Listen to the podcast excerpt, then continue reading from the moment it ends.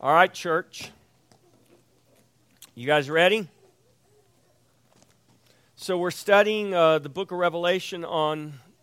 We just resumed. We've already gone through the first three chapters on, uh, of the book of Revelation on Wednesday night. And we kind of had an intro to Revelation chapter 4. And today I'm going to talk to you about worship, the power of worship. In fact, we're probably going to talk about worship for a little bit here at the front end of a new year. And I'm going to read to you the fourth chapter of Revelation because it's a picture of worship. So we're all, we are creatures created to worship our Creator. Did you know that? We are creatures created to worship our Creator. We all worship. Whether you realize it or not, you worship. Worship is not, you don't just worship when you think you're worshiping, when you go to church. Yes, you worship. But if you don't know that you worship all the time, and whether you believe in what you worship or whether you believe in nothing, you worship. The question is not if we worship, the question is always what or who do we worship? From worship flows the issue of life and death. So from worship flow life and death. That is a fact. We don't always connect the dots that way, but that is the truth. From worship flow life or death. This is why the psalmist declared in Psalm 33:12, "Blessed is the nation whose God is the Lord, the people he has chosen as his own inheritance. Within that declared blessing is the implication of a people who worship the Lord. And when we worship God, we are blessed. And when we do not, we are not. Now, here in America, we define blessings in a lot of different ways. We think we're blessed because we live in a certain kind of house, drive a certain kind of car, wear certain kind of clothes, have a certain kind of bank account, and we say, Man, I'm blessed. And no doubt, there's blessing associated with all that. But Jesus said, What does it profit a man if he gains the whole world but loses his very soul? So we need to be careful that we don't allow the world to define blessing for us. We need to let God and his scripture define blessing for us.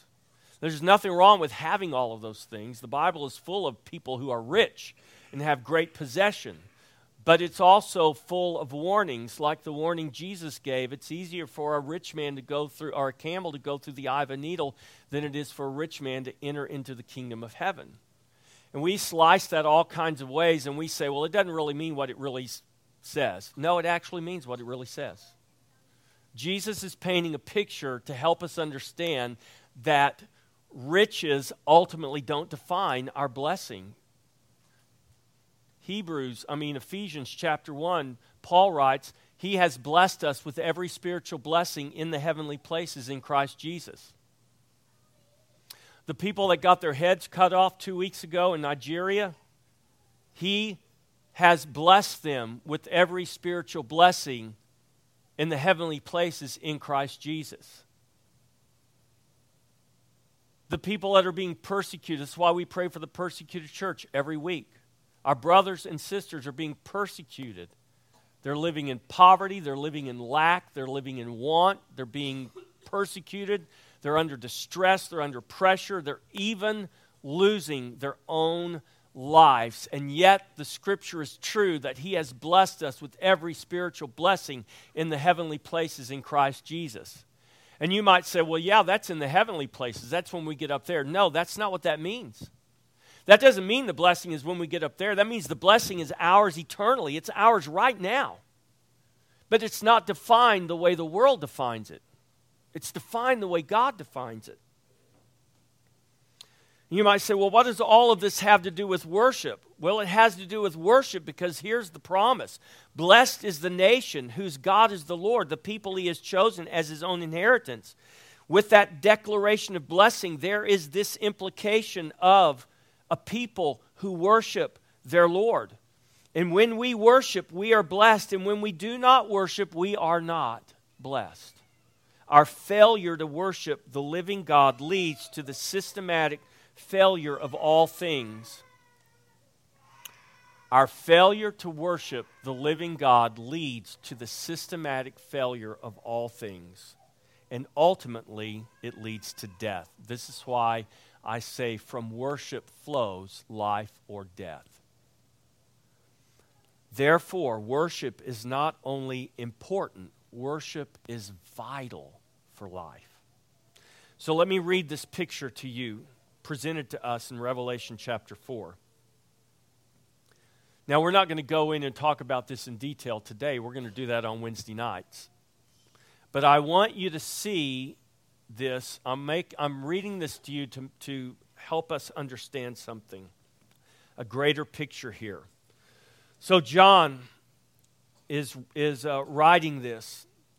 The Apostle John, Revelation chapter 4, verse 1. Therefore, I, therefore, the prisoner, I'm sorry, I should help, I should get to the right book. It would help me, right? After these things I looked, and behold, a door standing open in heaven. And the first voice which I heard was like a trumpet speaking with me, saying, Come up here and I will show you things which must take place after this.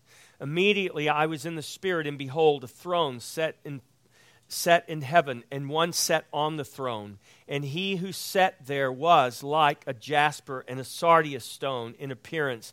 And there was a rainbow around the throne in appearance like an emerald. Around the throne were 24 thrones, and on the thrones I saw 24 elders sitting clothed in white robes, and they had crowns of gold on their heads. And from the throne proceeded lightnings, thunderings, and voices. Seven lamps of fire were burning before the throne, which are the seven spirits of God. And before the throne there was a sea of glass like crystal, and in the midst of the throne and around the throne were four living creatures full of eyes in front and in back. The first living creature was like a lion, the second living creature like a calf, and the third living creature had the face of a man. And the fourth living creature was like a flying eagle.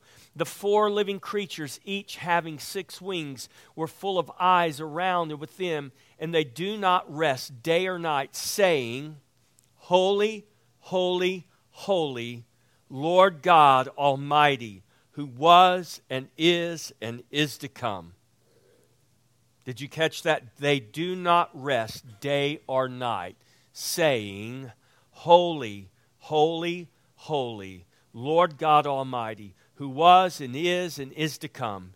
And whenever the living creatures give glory and honor and thanks to him who sits on the throne, who lives forever and ever, the 24 elders fall down before him who sits on the throne and worship him who lives forever and ever and cast their crowns before the throne, saying, You are worthy, O Lord, to receive glory and honor and power, for you created all things, and by your will they exist and were created. Father, we ask that you would take this gospel, take your word, and use it to mold us and to shape us. Use it to transform us, to conform us to the very image of the Son of God, that we would be a people in this earth that are salty and bright lights shining to dispel the darkness, that we would give witness to Jesus Christ in the glorious gospel the only hope this world has, the only thing that has the power to break through the hardness of men's hearts and bring them to salvation. Father, we ask this for your glory. In Jesus' name, amen. So, right there, after we read that chapter, it, we really just want to dive in, or at least I do, and talk about everything that's in there, but I'm not going to do that. What I want you to see, though, is this is a picture of worship. So, this is a picture of worship in heaven. The church exists for God's glory. You realize that. I mean, the same John who wrote this revelation of Jesus Christ is the same John who wrote the Gospel of John. And the Gospel of John begins with him writing. In the beginning was the Word, and the Word was with God, and the Word was God. And then he goes on and he says, All things that were made, He created them, and there's not anything created that He did not create. So everything around us came through Jesus Christ. And guess how Jesus Christ brought everything around us into existence? He did what? He spoke it. Now, this is the power of us speaking. Sometimes people ask me, You're not a Catholic church. Why do you say the creed? That's kind of weird. I've, I've actually had people tell me that. Well, I'll tell you why we say the creed. We speak the creed together as a body for the same reason the Bible tells us that everything exists because God spoke it. Because when we, the church, speak the creed in unison together, guess what we're doing? We're doing exactly what I told these children they do by living their lives and coming to church and coming up here and sitting around the pastor and listening to him tell a story. That's worship. They may not understand that, but that's worship. You might not understand that, but that's worship. And when we speak the creed together, we are declaring to heaven, to powers, and to principalities the manifold wisdom of God. And whether you realize it or not, heaven knows there's power in that declaration of our words, that declaration of the truth. Worship is power. And the church needs to get back to understanding the power of worship. The church exists for the glory of God. Worship glorifies God. Therefore, worship at, is at the heart of all the church is. Worship is never an option, it is always a reality, and it is always a necessity. Worship on earth as it is in heaven. When John is called to come up here into the heavenly vision, it's not insignificant that the first thing he encounters in heaven is worship. Worship defines the atmosphere of heaven. Therefore, worship is to define the atmosphere of earth. When Jesus taught his disciples to pray, Your kingdom come, your will be done on earth as it is in heaven, he no doubt had many things in mind, but I promise you there was none more significant than worship when Jesus spoke those words to his disciples. Jesus understood the atmosphere of heaven is worship. And the prayer, let your will be done on earth as it is in heaven, is a prayer for that worship to, to fill this earth. And that is exactly what God mandated at creation when he said to Adam and Eve, Go forth, take dominion, be fruitful and multiply, and fill the earth with what? Not just people, but fill it with what? The image of God. Because what of God's creation is the only thing that was created in God's image? Well, that is mankind. And God commanded man to go forth and fill the earth, to fill it with his image. Throughout the book of Revelation, which is the revelation of Jesus Christ, that's the title of the book we see judgment come to the false and idolatrous worship of this world system. All the while, worship in spirit and truth that the Father is seeking is filling heaven and earth until they become one. Until heaven and earth become one. You realize that's what's going to happen. I mean, we're going to spend eternity where? On earth or in heaven? Yes, both. Because guess what? Heaven and earth will become one.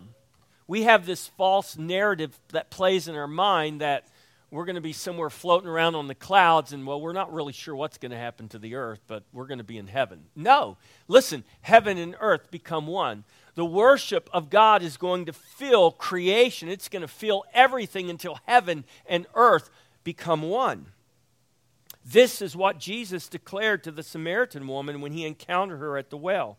John chapter 4, verse 21 through 24. Jesus said to her, Woman, believe me, the hour is coming when you will neither on this mountain nor in Jerusalem worship the Father. The Samaritans thought that worship was to take place on Mount Gerizim.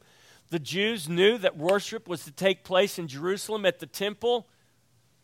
The woman says, You know, us Samaritans, we worship on the mountain. You Jews worship in Jerusalem. Who's right? Who's wrong? Can you tell me, prophet? He says, Listen, woman, believe me, the hour is coming when you will neither on this mountain nor in Jerusalem worship the Father. You worship what you do not know. We know what we worship, for salvation is of the Jews. Salvation was talking to her right then and there. But the hour is coming, and now is, when the true worshipers will worship the Father in spirit and truth, for the Father is seeking such to worship him. God is spirit, and those who worship him must worship in spirit and in truth. True worship can only emanate from spirit, it doesn't come from our flesh. It comes from our. Your flesh doesn't want to worship.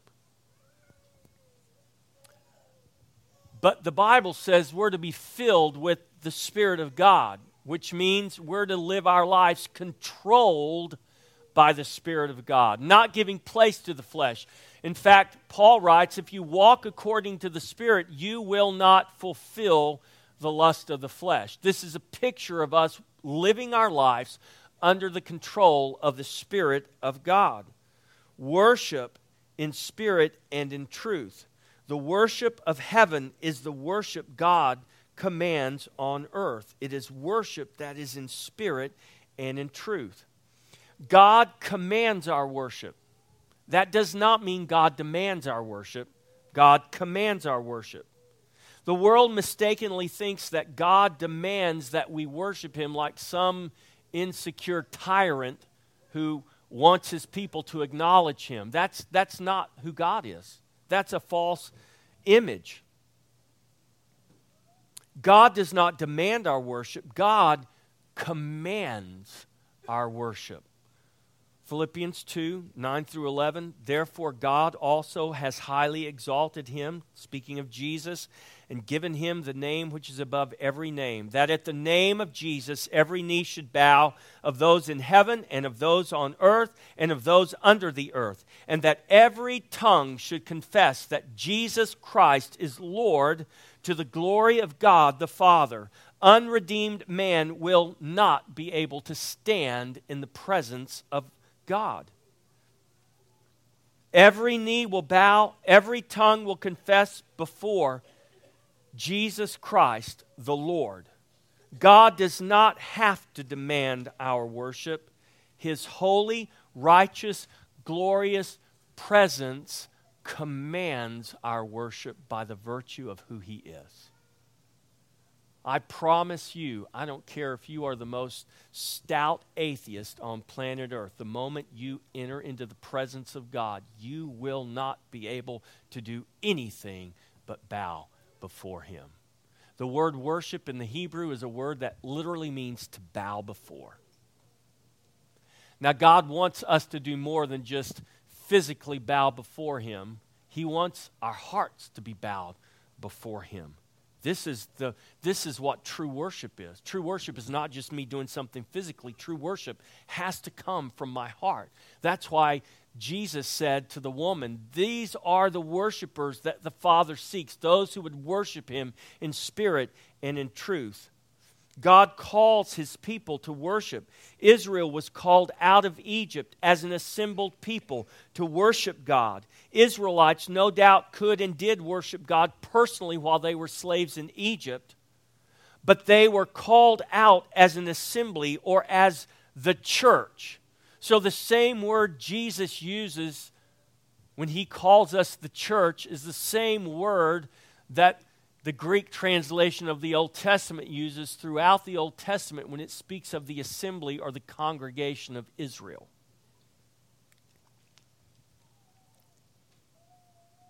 They were called out of Egypt as an assembly or as the church and they were called out to worship God. Exodus 3:18 then they will heed your voice, and you shall come and the elders of Israel to the king of Egypt, and you shall say to him, The Lord God of the Hebrews has met with us, and now please let us go three days' journey into the wilderness that we may sacrifice, aka worship the Lord. Or verse 5, or chapter 5, verse 1.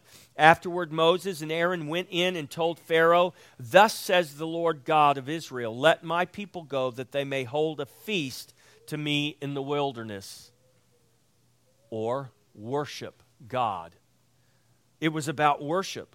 Worship is central to Israel's call out of Egypt. Where Israel is not called out to worship generally, but worship specifically as the assembled people of God, as God's, as the assembly of God's people.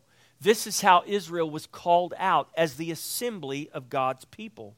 God loves us individually, but God always identifies with us corporately. Do you hear me? The word church is a word that speaks of a corporate body. God loves us individually, but God always identifies with us corporately.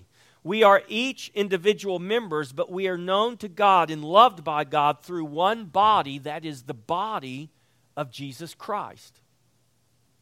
God's not going to love you in your own body. You understand what I mean? It's not because I get to heaven and God says, "Man, you were you were all that and more, Jeff. Man, you are the best pastor, you are the best this, the best that." Well, you guys know that's not true, right? It's not. It's not because we do everything right. It's not because we work so hard and we earn our place with God. We're never going to stand before God on our own and be accepted in our body. We are lost. We are hopeless in ourselves. The only hope I have of being accepted in the Father is to become part of the body of Christ. I am only accepted in the Father in Jesus, not in myself. And when I lose myself, or as the Bible says, when I'm crucified with Christ, that's how you lose yourself. You are crucified with Christ. And when you're crucified with Christ and God raises you up in newness of life in Jesus, he knows you now because you are part of the body of His Son. He accepts you now because you are now accepted in His presence in the body of His Son. He loves us individually, but He only identifies with us corporately in the body of His Son. It's the same in worship. The Father is seeking such to worship Him, a body of people who worship Him in spirit and in truth. The call to worship for God's people is the call to assemble together as one body in spirit and truth to worship God. The call to worship is a call to love. The first and most important responsibility and privilege is worship. You might say, No, you got that wrong, Pastor Jeff. Jesus said the, the greatest commandment is to love your, the Lord your God with all your heart, with all your soul, with all your strength. What do you think that is? That is worship. To worship God is to love God, and to love God is to worship God. Ultimately, we worship what we love, and we love what we worship. And if we truly love God, guess what we're going to do? We're going to worship. Because that's what God commands. To love the Lord your God with all your heart, soul, and strength is to worship Him. Worship devoid of love is not worship in spirit and truth. It may be compliance or it may be acknowledgement, but it is not true worship. True worship issues from a new heart driven by the love of God poured into our hearts by the Holy Spirit.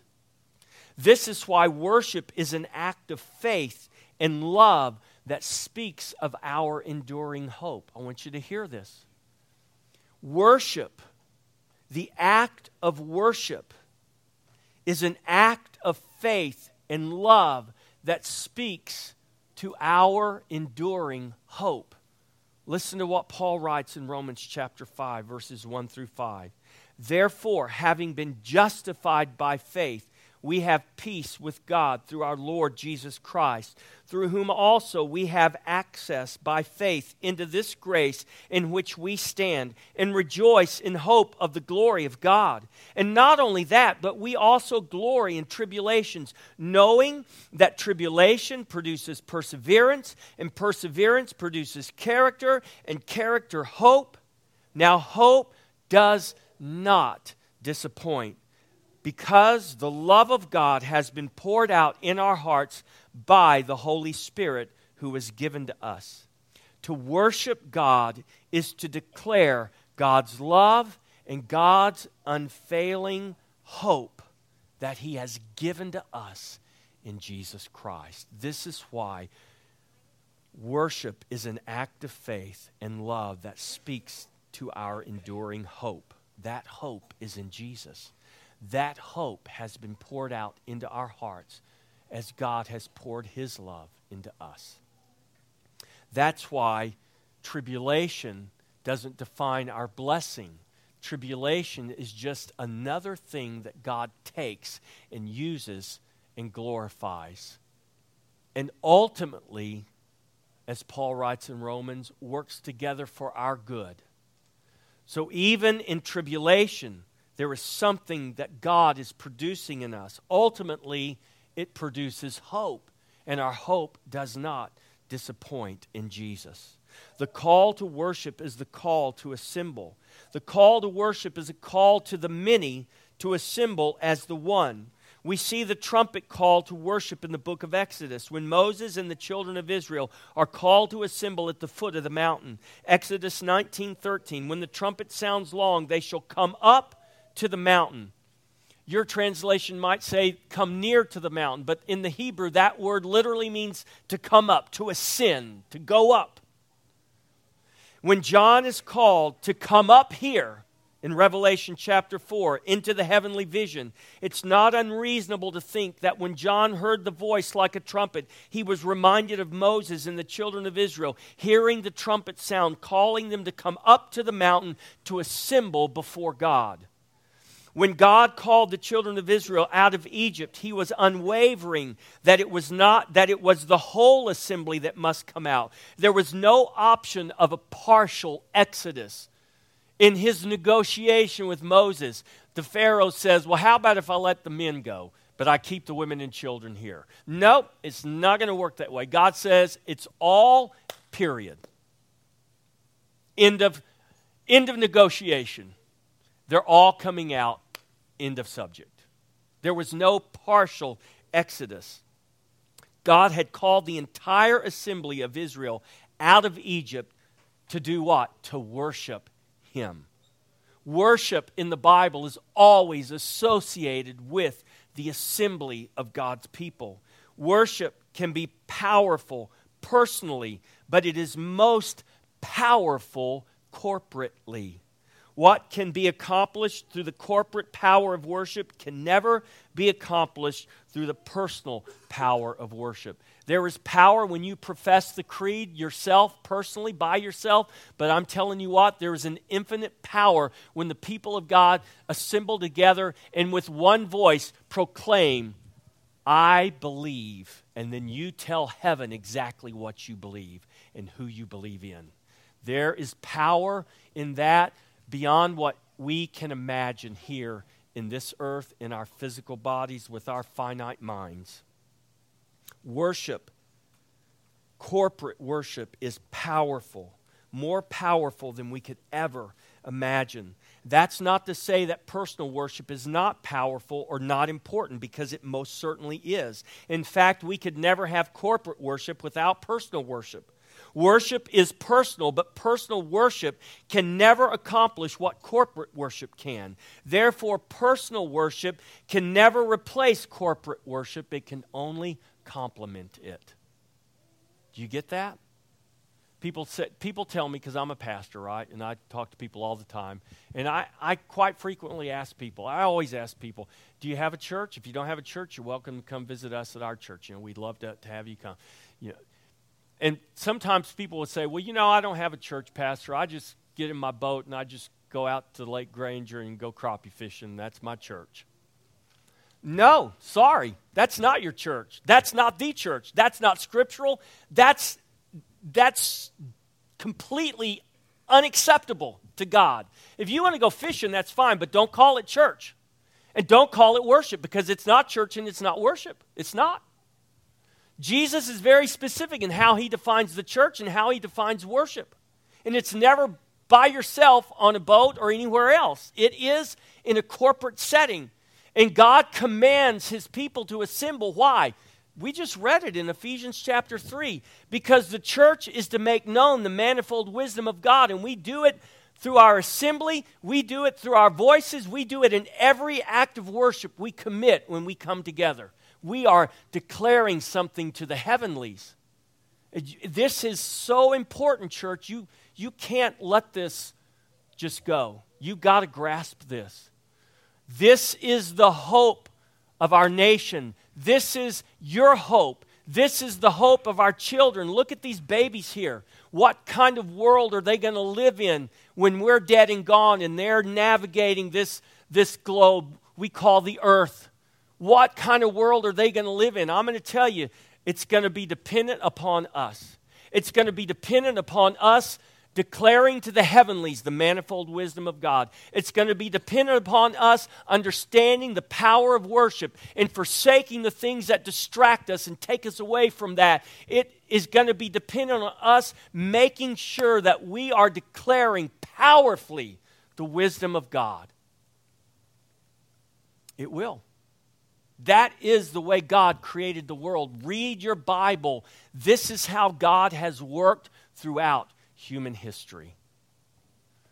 This is why Jesus, we read this Wednesday night, this is why Jesus said to the Pharisees, he accused them of spilling the righteous blood, all the righteous blood from Abel to Zechariah. He accused them. He said, The blood you have shed.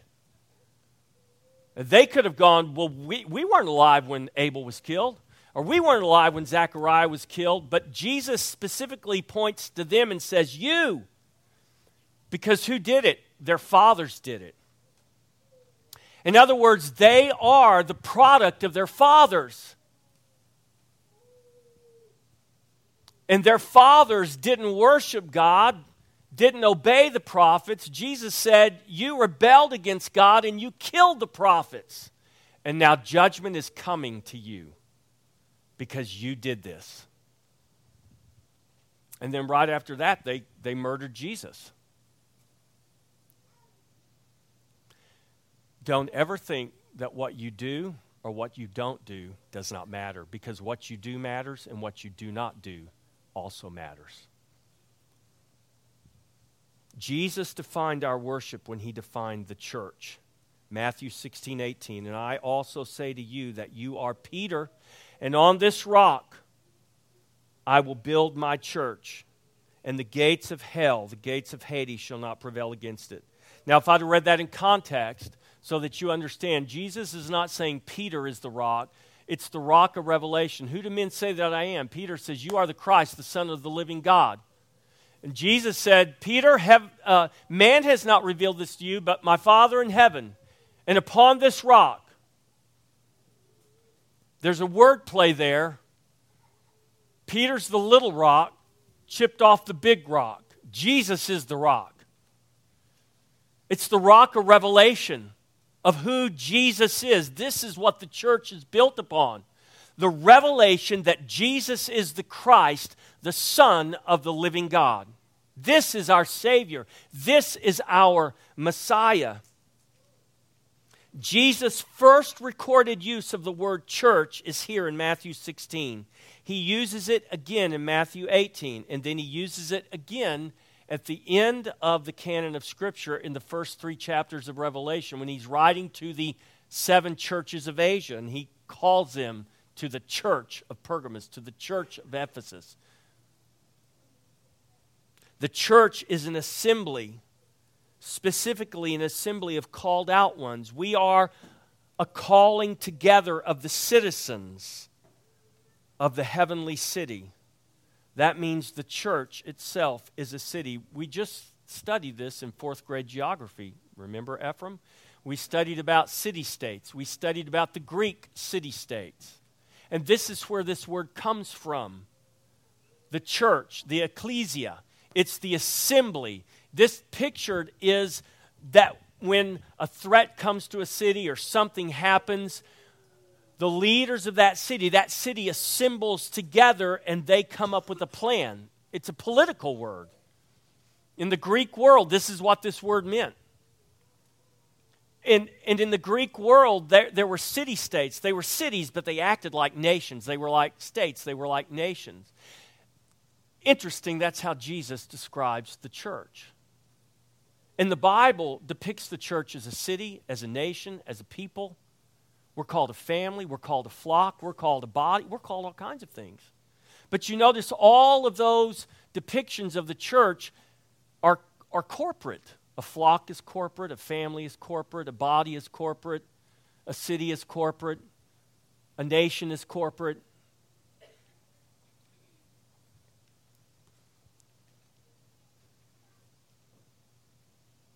In Scripture, we see the church depicted as a city. We see John being called up into the heavenly realms in Revelation. And in verse in, chapter 21, verses 2 and 8, he sees the heavenly Jerusalem, the new Jerusalem, descending down from heaven. This holy Jerusalem, this city is called the bride, the Lamb's wife. This is the church. This is who we are. We are the bride. We are the Lamb's wife. We are the church. We are the New Jerusalem. We are the city that the Bible talks about. This is why we're commanded to not forsake assembling together this holy Jerusalem, this, this bride, this wife, this church, this assembly of all of God's people, we are commanded to not forsake assembling together. There's power in our assembling, and we are, by virtue of who Jesus declared us to be, the assembly of God's people. And by virtue of who Jesus has declared us to be, there is power in our assembly. We cannot be an assembly if we do not assemble. That makes that seems kind of logical, right? We can't be powerful if we do not worship. And our worship is most powerful as we faithfully assemble together to worship the Lord our God in spirit and in truth. Worship is a powerful catalyst for change. Worship is a powerful ritual. We don't like the word ritual. Caleb gave me a book for Christmas called Human Rites, R I T E S. It was a very eye opening book. And, and, you realize that our life is full of ritual. The way you brush your teeth every night or every morning is a ritual. The way you get up and take a shower is a ritual. The way you put on your clothes is a ritual. The way you take off your clothes is a ritual. The way you sit down and eat is a ritual. The way, everything we do is a ritual and we don't realize it. But our life is made up of a series of rituals. Well, guess what? Worship is a ritual, and there's nothing wrong with that. In fact, it's, it's the most powerful ritual we probably all, we all participate in together each week. It's a ritual that God commands his assembled people to perform regularly. Our worship as an assembled people each week is powerful. It's not powerful because we can see the power or feel the power or hear the power. Though we can see each other, hear each other, and feel each other. And there is power in that. But do you understand what I'm saying? We come to church and people leave and you know back in the day when we were one of those really wild charismatic fall on the floor stay there for about two hours or stay plastered to the wall and people would say man i felt the spirit when not today the spirit was strong today then maybe sometimes people would say well you know i just didn't feel the spirit i used to be the worship leader here and i had a big worship team and i had one lady one time tell me um, I'm never going to get up on the platform unless I feel the Spirit of God. And, and I'm like, what? She yeah, if I don't feel the Spirit of God, I'm not getting up on that platform. I said, listen, you better get up on that platform whether you feel the Spirit of God or not, because we, we're here to lead this congregation in worship. See, the power of God is not based on whether you feel it or not. You really believe that? You believe that there's power in the electricity that's flowing into this building? Can you feel the electricity in this building? You better not, because if you do, you're probably going to be dead. Just because you can't feel it doesn't mean the power's not there. Listen, the power of God in our worship is not based on what we feel, what we see, what we perceive. The power of God in our worship is inherent. It's here because God is here. It's, it's powerful because we're doing what God commands us to do. We're doing what God has called us to do. Our worship is powerful because it's worship, and it's worship to the true and living God. It's not powerful based on some physical, tangible feeling. That's great. I love to get that. I love to feel that. But never define God's power based on how you feel, what you see, what you don't see. The power of our worship is not based on what we feel, but on who God is. It's not powerful emotions or feelings, but a powerful God who calls his people by name, personally and corporately, that empowers us to worship. Our name is church. That's our corporate name, church. We are a calling together, an assembly of called out ones. It is more powerful than you know when the church worships together. It is more destructive than you know when it does not. Because we are tempted to place ourselves at the center of the story and walk by sight and not by faith, we tend to define and measure things based on what we can immediately see and feel and perceive. But that is not how God designed his creation. The other day I was at Koinonia before class and I was making, no, it was before the Christmas banquet. I was making coffee to pour in the carafes. And the coffee maker we have next door is really slow, especially when you put it on bold brew. It takes forever. And I filled it up and I was standing there just watching, and Marley was there doing something, and Marley goes, You know, a watch pot never boils. I said, Yeah, I know. It's funny, as I stood there and waited, it took forever. But when I go do something else, it seems like, oh, oh, the coffee's ready. Well, this is the way God creates the world. This is, this is the reality of creation. A watch pot never boils. Trees don't mature overnight, neither do children. Rome wasn't built in a day, it took centuries. Your life and my life will make more difference in unseen ways than in ways we will ever be able to see with our eyes. The same is true of our worship. We measure crowd size, program impact, and all the other matrices men tell us to use, but God has shown us that there is power in the unseen and in the unperceived. He commands our worship. He commands our faithful obedience. And He promises that as we walk by faith and not by sight, He is working in powerful ways. I said worship is a catalyst.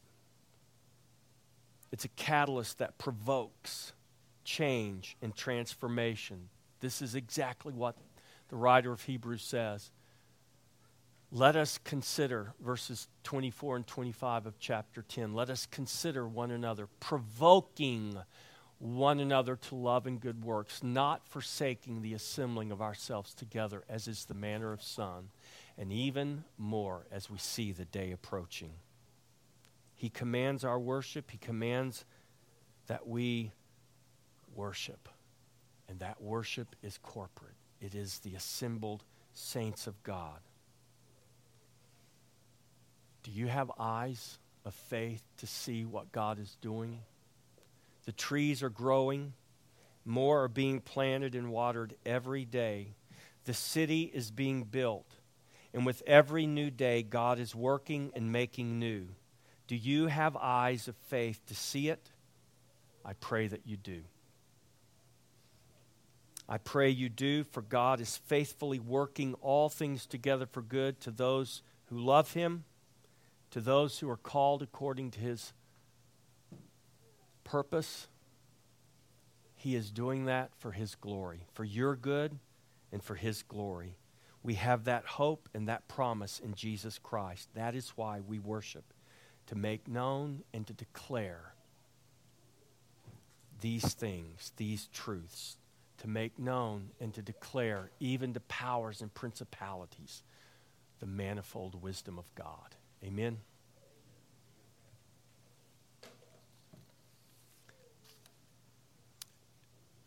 And one of the most significant ways that we worship is coming to the table each week.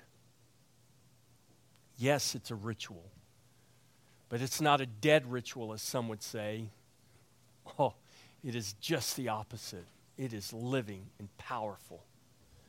It's a reminder of who we worship and why we worship. It gives us the grace to call ourselves the church. It reminds us of the power that comes with that calling. So, as you are a member of the church, the church, the Catholic Church, little c, universal, you don't have to be a member of this specific local body, but if you count yourself a member of the body of the Lord Jesus Christ, if you're trusting in Jesus and you count yourself a member of his body, I don't care where you live or what label you wear, if you count yourself part of his body, you're welcome to this table. So, church, worship him, glorify him, declare his wisdom to powers and principalities. Come to the table. Welcome to Jesus. I want you to realize that the very simple act of us taking communion together each week is a powerful, powerful expression to powers and principalities of what God has done. It reminds them, every time we remember the body and the blood of Jesus, they are reminded that they are defeated. Every time we proclaim his victory, they are reminded of their defeat. Death is the last enemy that will be put underfoot one day. It awaits that moment when God will ultimately put it underfoot and death will be no more. We all await that day. And that day is sure because Jesus has already conquered. Let's stand. In our charge today, I want to read to you from Paul's letter to the church at Ephesus. I already read one of the verses, but I want to read this to you.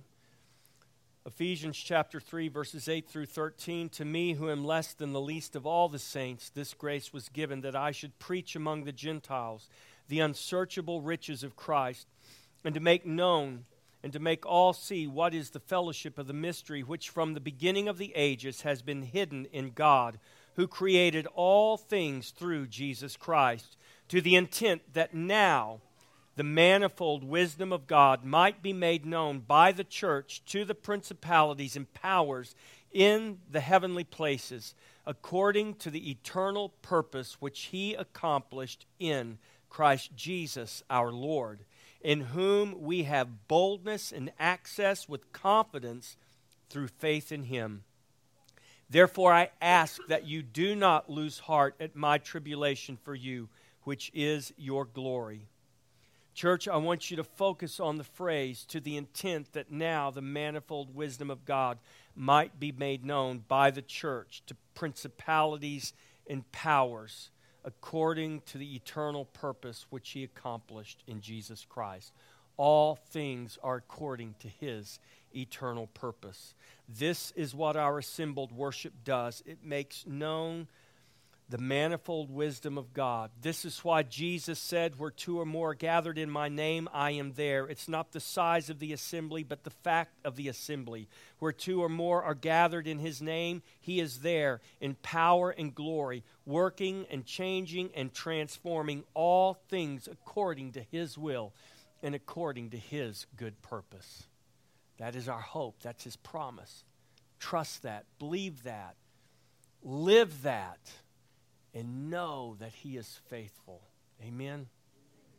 And know that your life matters and your worship matters, and it gives witness in power and glory to our God. Let's sing our thanks.